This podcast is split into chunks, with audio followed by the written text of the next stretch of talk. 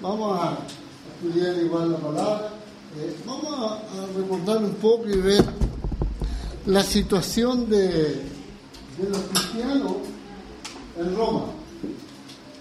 Tenemos a, a Pablo y los otros, y los otros apóstoles en, eh, en el Imperio Romano. El Imperio Romano, ustedes saben, como la historia, cómo fueron las barbaridades de Nerón, cómo llegó a cada extremo hasta llevar a los, a los cristianos como antorchas en los caminos para alumbrar, llevarlos al Coliseo, ponerlos como entretención a, la, a, la, a los romanos. O sea, pasaron tantos problemas los, los cristianos en el tiempo de Roma. Entonces, y si nos preguntamos nosotros de Pablo, que estuvo preso, fue golpeado, fue injuriado, le pasó un montón de cosas. Ya hemos estudiado el libro de Hechos de los Apóstoles, donde vimos la historia al final, donde hasta el barco que iba encalla, tiene problemas por todos lados, y así todo llega hasta una cárcel y le da la facultad el Imperio Romano de que pueda estar viviendo en la casa ante su muerte, escribiendo y predicando la palabra. Ese es el punto, o sea, estaba escribiendo y predicando la palabra, eh, estuvo eh, autorizado por los romanos, porque en una cárcel con, con ciertas libertades que me dio el apóstol. Eh, pero en ese tiempo el apóstol escribe la carta a los romanos, capítulo trece, y les voy a pedir que ustedes abran el capítulo trece de Romanos, donde se encuentra esta carta que escribió el apóstol Pablo.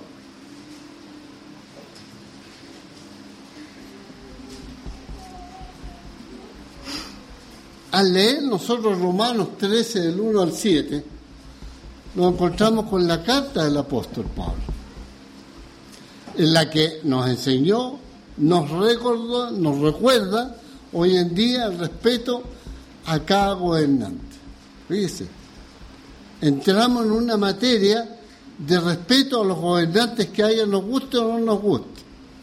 Ustedes bien saben la historia respecto a las autoridades. Los judíos en el tiempo del Imperio Romano ¿sí? odiaban al Imperio Romano. En el año cincuenta y tres, más o menos, cincuenta y tres a cincuenta y seis, fue la, la primera revuelta que tuvieron los, los judíos contra los romanos. Y en ese periodo ya se marcó, empezó a marcarse en la distancia para después eh, terminar esa, esa revolución en el tiempo del año setenta, cuando es destruida Jerusalén y el templo. O sea, pasó un periodo crítico todo eso. En este tiempo está Pablo y está escribiendo esta carta a los romanos. Y sabemos nosotros, cuando hemos visto en Lucas veinte, veintidós, veinticinco, cómo Cristo preguntó a la gente, a los judíos, porque los judíos no querían nada con los romanos, ni menos pagarles los impuestos.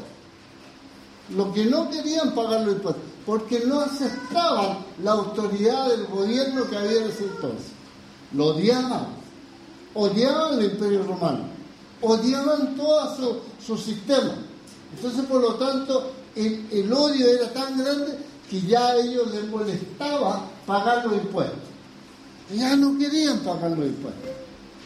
Le preguntan a Cristo, ¿qué hace Cristo? ¿Le saca una moneda? Y le dice, no, si no estoy pidiendo plata, pásame una moneda. Entonces dice, bueno, ¿de quién es la fila? Del César. Bueno, a él lo que es del César, a Dios lo que es de Dios. Entonces hay un cumplimiento de, de, de un punto. Vamos a leer el versículo uno de, de Romanos trece. Dice, sométase toda persona a las autoridades superiores, porque no hay autoridad sino de parte de Dios, y las que hay por Dios han sido establecidas. Dios habla de someterse a las autoridades que están gobernando ustedes. Nos guste o no nos guste, tenemos que pagar impuestos, tenemos que hacer. A usted le guste el gobierno y el turno no le guste, usted cuando va a comprar su pan paga el diecinueve por ciento de impuestos. Está pagando el impuesto. Hay otros países, yo me acuerdo, a ver, eh, en Grisbolandia, que tienen, los gringos tienen separado el impuesto. Usted dice el precio cien pesos, cien dólares, y usted va a pagar los cien dólares, ah, cien dólares, y yo los tengo. Y dice, eh, pero tienen que pagar el impuesto. Aparte, se nos señala. Aquí políticamente, hace muchos años, yo me acuerdo, que así era aquí en Chile. Los jóvenes ustedes no saben, pero yo sí lo vi, lo tuve en ese tiempo. Entonces, ¿qué es lo que hizo el gobierno políticamente? Para que no se notara lo que se le entrega al gobierno para que nos dé un servicio, entonces lo impidieron el precio único. Esa fue la historia del impuesto chile. Pero los gringos lo mantienen separado. Y no sé qué otro país podrá mantenerlo separado, pero por lo menos. Instrucciones a los romanos. ¿Cuál haya sido la, el motivo que Pablo los llevó a inspirarse por el Espíritu? Consideró importante sí, incluir las instrucciones sobre cómo una persona salvada por gracia, escuche bien, cómo una persona salvada por gracia debía relacionarse con el gobierno humano. O sea, es una carta que nos enseña a nosotros la relación con el gobierno de turno, nos guste o no.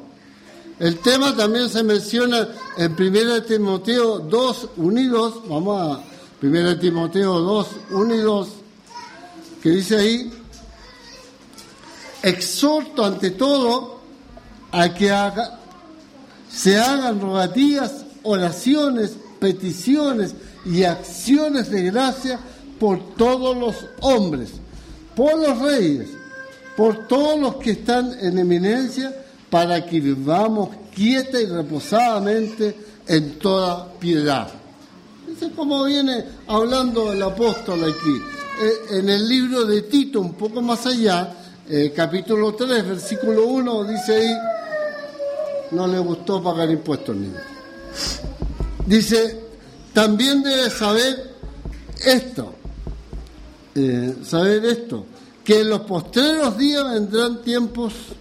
¿eh? Ah, perdónenme, me salté a segunda y, no, y es primera. Yo me equivoqué. tres uno. Palabras. A ver, no. Es Tito. Estoy... Me faltó una página, aquí está. Tito tres uno. Dice ahí. Recuérdenles que se sujeten a los gobernantes y autoridades, que obedezcan, que estén dispuestos a toda buena obra. ¿Cómo el apóstol está hablando de sujetarnos a las autoridades? Para los judíos. A los judíos estaban en ese tiempo perseguidos, estudiados, golpeados, quemados, llevados al foso. Todo eso por adorar a Cristo. Y Pablo le dice, oiga, yo fui golpeado, fui azotado, me pegaron, me llevaron por cárcel, me fueron de un lado a otro, pero yo les digo, respeten la autoridad, háganle caso, porque por Dios han sido establecidas, no por, eh, por otra causa. Sin embargo, los romanos, el más extenso análisis de la materia lo encontramos en el libro de Romanos, capítulo trece, del uno al siete, que dice así. Vamos a poner la, los, los ayudantes. Sométase toda persona a las autoridades superiores, porque no hay autoridad sino de parte de Dios, y las que hay por Dios han sido establecidas. De modo que quien se opone a la autoridad, a lo establecido por Dios, resiste, y los que resisten acarrean condenación para sí mismos. Porque los magistrados no están para infundir temor a los que hacen el bien, sino al malo. ¿Quieres pues no temer la autoridad? Haz lo bueno y tendrás alabanza. El cuatro. Porque es servidor de Dios para tu bien. Fíjese. Servidor de Dios para tu bien.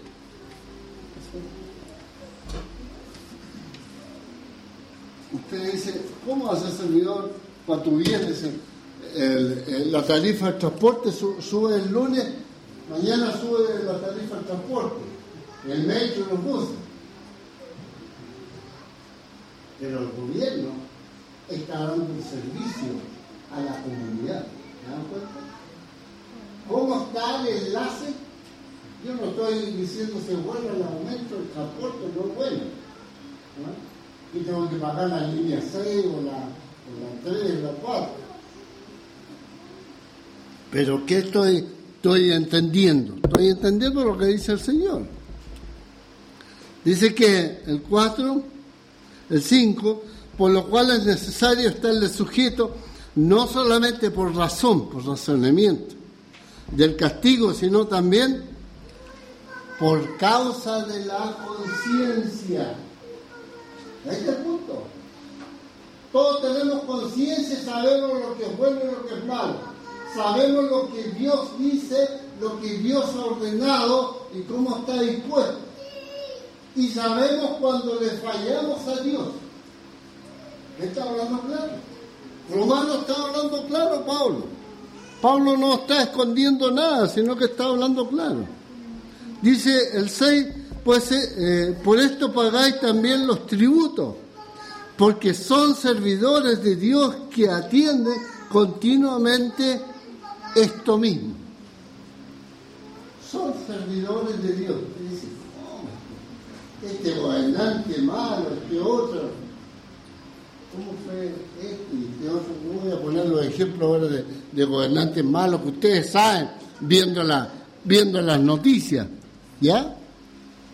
Lo que está diciendo, dice el siete, pagad a todos los que debáis al tributo, tributo, al que impuesto, impuesto, y al que respeto, respeto, al que honra, honra.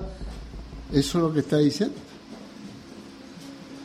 Pablo está escribiendo y está hablando de esta relación que tenemos que tener como ciudadanos. Somos ciudadanos del pueblo de Dios, como dice Colosenses uno trece. Somos espirituales. Entonces tenemos diferencia con, con, eh, en general con la gente de la tierra, pero tenemos que cumplir, tenemos que cumplir con, con las cosas que Dios ha establecido. No podemos omitir. A ver, vamos a, a, a Gálatas, perdón, Colosenses uno trece, dice ahí, el cual nos ha librado de la potestad de las tinieblas y trasladado al reino de su amado Hijo. ¿Dónde hemos sido trasladados nosotros? Hemos sido trasladados al reino de su Hijo. Y nosotros, obedientes al Rey, que nos ordena el orden espiritual y el orden en la tierra, tenemos que hacerle caso, tenemos que obedecer. Ahora aquí tenemos hermanos que han llegado de otros países. ¿Qué es lo que han tenido que hacer? Han tenido que ir a la policía, han tenido que llegar por el orden establecido por la autoridad para poder permanecer en el país. Que se demoran en entregar los documentos, se lo pueden, pero han tenido que seguir las reglas para no estar, digamos, eh, Fuera de, fuera de la ley. Bueno. Someterse, dice que tenemos que someternos a toda persona. ¿Qué es lo que significa someterse? significa obedecer, acatar, cumplir, doblegarse, defender, entregarse, resignarse. Todo eso significa someterse. El pasaje comienza ahí en el versículo uno. Sométase toda persona a las autoridades superiores. Cualquier autoridad superior. Antes de entrar en el análisis, tenemos que entender qué es lo que significa someterse. Es obedecer, acatar, cumplir, doblegarse, defender, entregarse, resignarse. En el, en el principio, Pablo comienza diciendo en Romanos trece uno, sométase toda persona a las autoridades superiores, porque no hay autoridad sino de parte de Dios. Ahí está el punto. La autoridad establecida es de parte de Dios, y las que hay por Dios han sido establecidas. El versículo seis dice, a los gobernantes humanos se les llama servidores de Dios, porque son los servidores. Usted tiene un gobernante que está gobernando la cabeza del gobierno, con todos sus ministros, todos. ¿Qué son? Son empleados nuestros, son servidores de cada uno. Ellos están sirviendo a la nación, están sirviendo al pueblo. ¿Con qué? Con los impuestos que usted está pagando. Por eso están sirviendo. Salomón escribió, por mí reinan reyes y los, y los príncipes determinan justicia. Por mí dominan los príncipes y todos los gobernantes juzgan la tierra. Proverbios ocho, quince y dieciséis. O sea, Salomón ya venía advirtiendo y enseñando en el Antiguo Testamento. Ahora nos preguntamos, cuando hay gobernantes perversos, como tenemos hoy en día en Sudamérica, cuando hay gobernantes que están, digamos, eh, fuera de foco en, en el sentido de, de humanidad con la gente, nos preguntamos, ¿los nombró Dios? ¿Fueron establecidos por Dios? Cada país dice que tiene su gobernante según lo que haya tenido. Ahora, ¿qué evitamos con los, con los gobiernos? Dios instituyó la autoridad civil para el bien de la humanidad. Porque si no tuviéramos autoridad, eh, pasaríamos el semáforo, en vez de rojo pasaríamos soplado. Si no hubiera un policía, no haríamos caso, haríamos cualquier falta. Andaríamos asaltando, qué sé yo.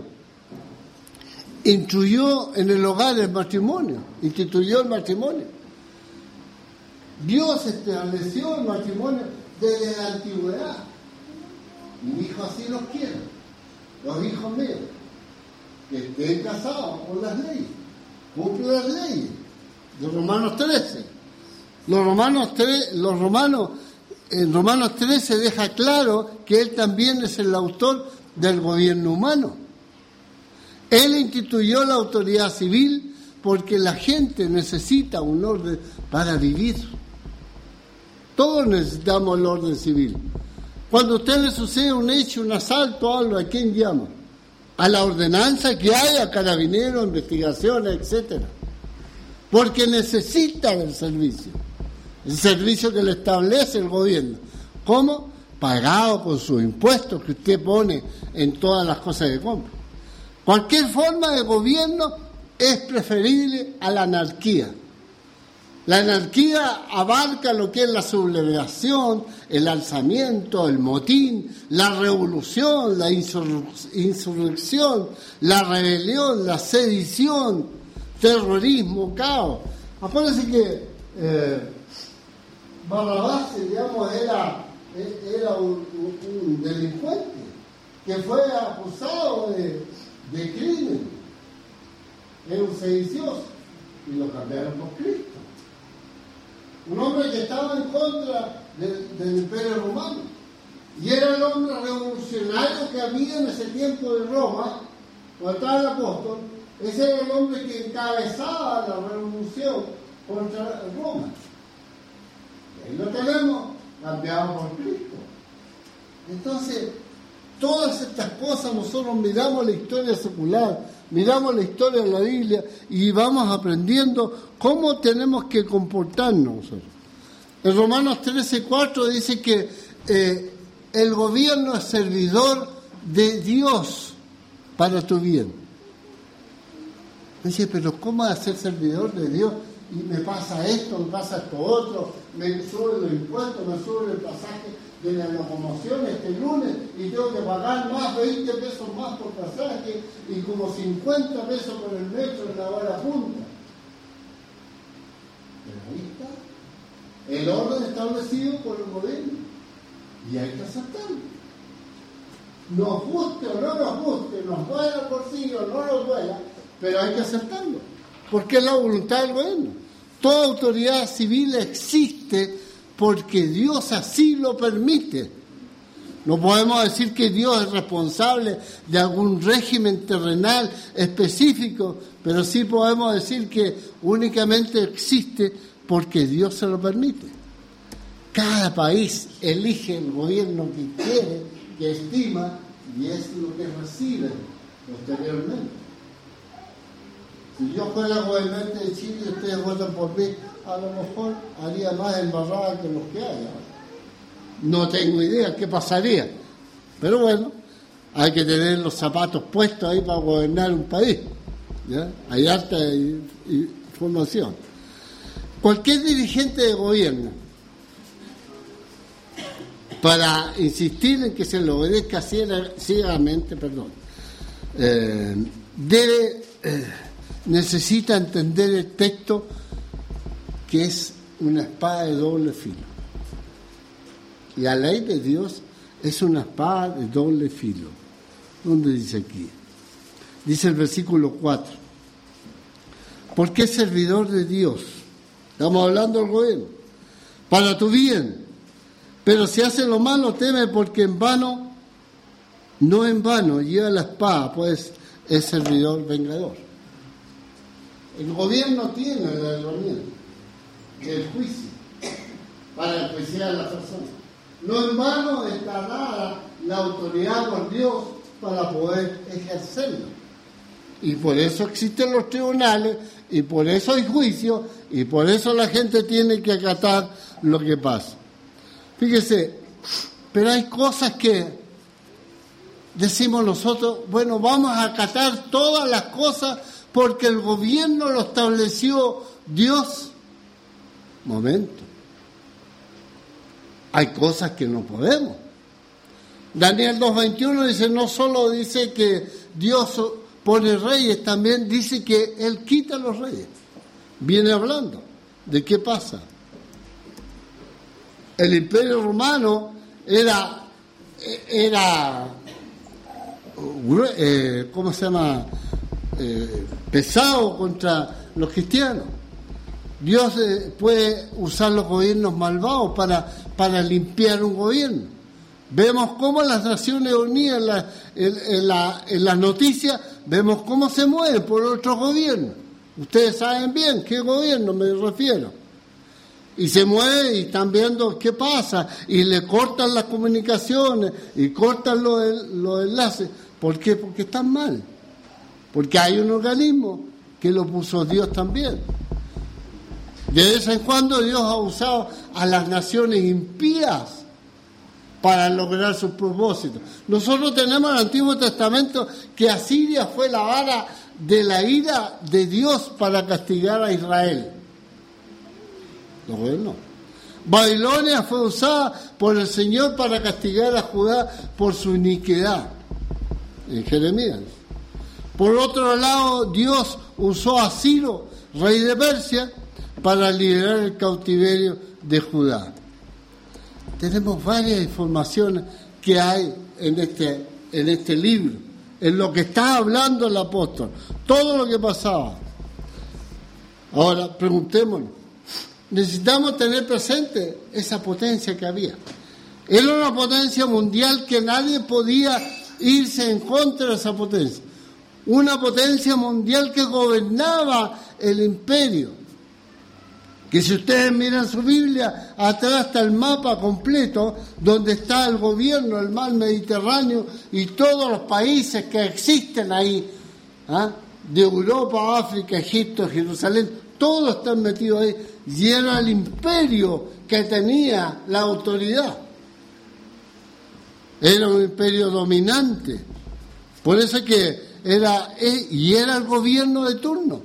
Y el africano tenía que obedecer, y el europeo tenía que obedecer. Todos estaban subyugados al Imperio Romano. Y tenían que obedecer las leyes, porque si no, les costaba su vida. Así era la cosa. ¿Ya? La autoridad otorgada por Dios. Hablábamos al principio que el emperador Nerón, la característica de él, era un monstruo inhumano. Era culpable de matricidio.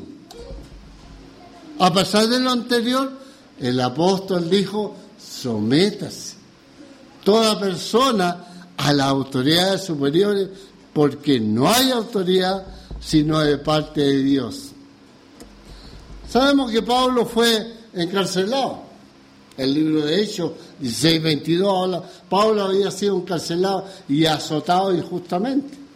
Segunda Corintios once veinticinco, de hecho, fueron tres veces de las que se le azotó con vara en una forma romana de castigo. Pablo soportó unos cuatro años de encarcelamiento injusto por parte de la autoridad romana, y a pesar de ello siguió escribiendo cartas a las iglesias. Pablo también dice: exhorto a que hagan rogativas, oraciones, peticiones y acciones de gracia por todos los hombres, los reyes y por todos los que están en eminencia, para que vivamos, ¿qué cosa? Quieta y reposadamente en toda piedad y honestidad. Recuérdenles que se sujetan a los gobernantes y a las autoridades.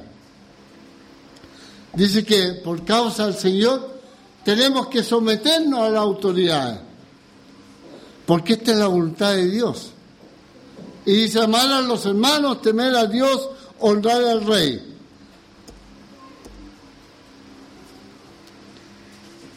La única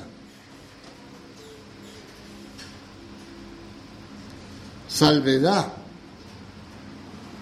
que tenemos autorizado por Dios para no obedecer, escúcheme bien, para no obedecer al gobierno de turno, es quien se opone a que nosotros prediquemos la palabra del Señor.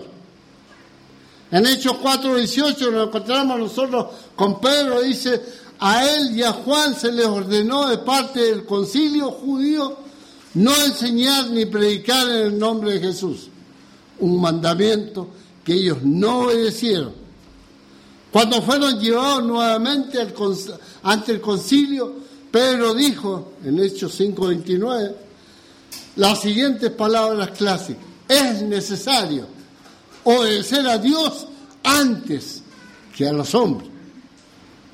Hay una obediencia, hay algo que tenemos aparte. Somos especiales en eso y tenemos que obedecer a Dios. Pero ¿quién se revela? El gobierno que se revela contra lo establecido por Dios y que nos, nos omite predicar el Evangelio, abrir una puerta o un local y llevar gente con el Evangelio, no tenemos que obedecerla. Hay varios ejemplos. Acuérdense de Daniel. Sadrac, Mesac, Abednego rehusaron postrarse eh, ante la estatua de oro que había hecho Nabucodonosor. Había hecho una estatua de oro y todos tenían que adorar y todos que arrodillarse. Y ellos dijeron no. Y Daniel hizo caso omiso al edicto del rey, en el sentido de no orar a nadie excepto este. Daniel tres diecisiete dice: es aquí nuestro Dios a quien servimos, puede librarnos del horno de fuego ardiendo, y de tu mano, oh rey, nos librará. Vemos a estos tres héroes espirituales cómo fueron llevados los hornos y los hornos los recalentaron más, que llegaba era tanto la temperatura que quien se acercaba al horno moría. Oye, sigue.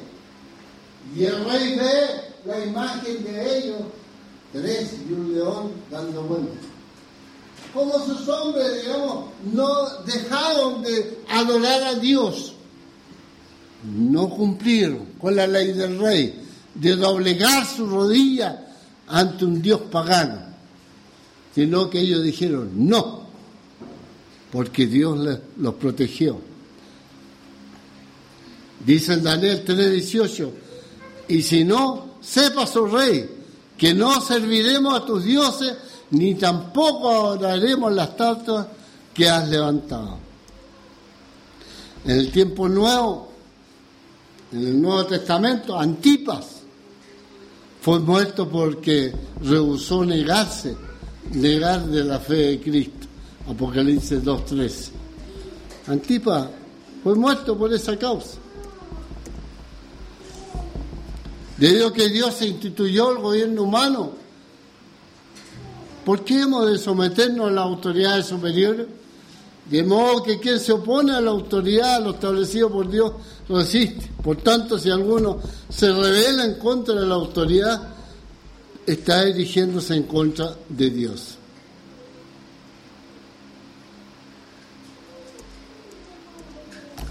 ¿Cuándo vamos a oponernos en otra ocasión al gobierno humano? Pongamos el ejemplo de nuestra nación. Se autoriza legalmente al aborto. ¿Por qué ya no puede estar en eso? Se autoriza legalmente a vivir en parejas de, de, sin casarse. ¿Tenemos que obedecer? No. Se autoriza a vivir los homosexuales y las lesbianas juntitos. ¿Estamos autorizados? Yo trabajo en un edificio, en las tardes hay cuatro departamentos con parejas de esta línea y descarados total. Gente está en la televisión. Pero es así la cosa como está. Pero ¿es lo que autoriza Dios? No lo autoriza. Por eso es que estableció las cosas claras y precisas.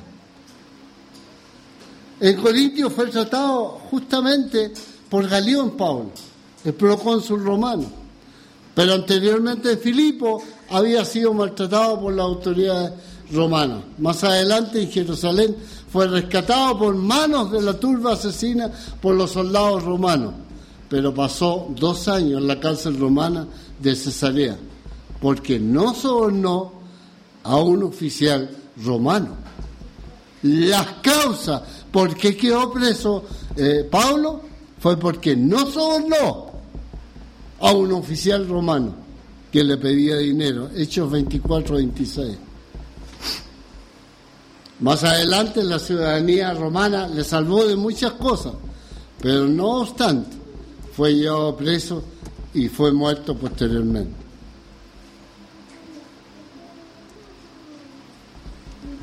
Queridos hermanos, quiero que pensemos y meditemos que las autoridades están puestas por Dios y que hay que acatarlas y hay que obedecerlas hasta el punto que se salgan de la ley de Dios.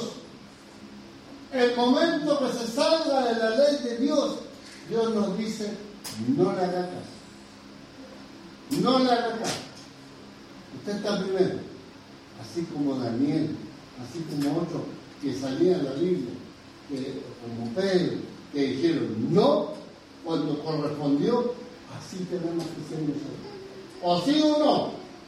Pero en este momento, tenemos problemas.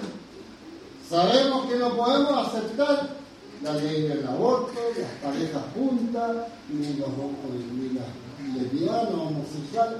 Sabemos que tenemos que rechazarlo, porque no es eh, cosa de Dios que tengamos que aceptar. Respetar a Dios en todas sus cosas, servirle a Él como Él quiere. La conciencia y la gracia de Dios son las que nos llevan a nosotros a entender las cosas de Dios. Espero que hayamos entendido un poco esta carta de un hombre que la escribió en un periodo que le costó. Le costó hasta su vida. Le costó todo lo que estaba sufriendo. Los años de cárcel y todo eso. Pero a pesar de todo, él escribió. A pesar de todo, le escribió a los cristianos. Les dijo, les aconsejó para que no dejaran de obedecer a los gobiernos establecidos. Pero el gobierno que se opone a la parte espiritual, sí. Que Dios los bendiga y gracias por escuchar.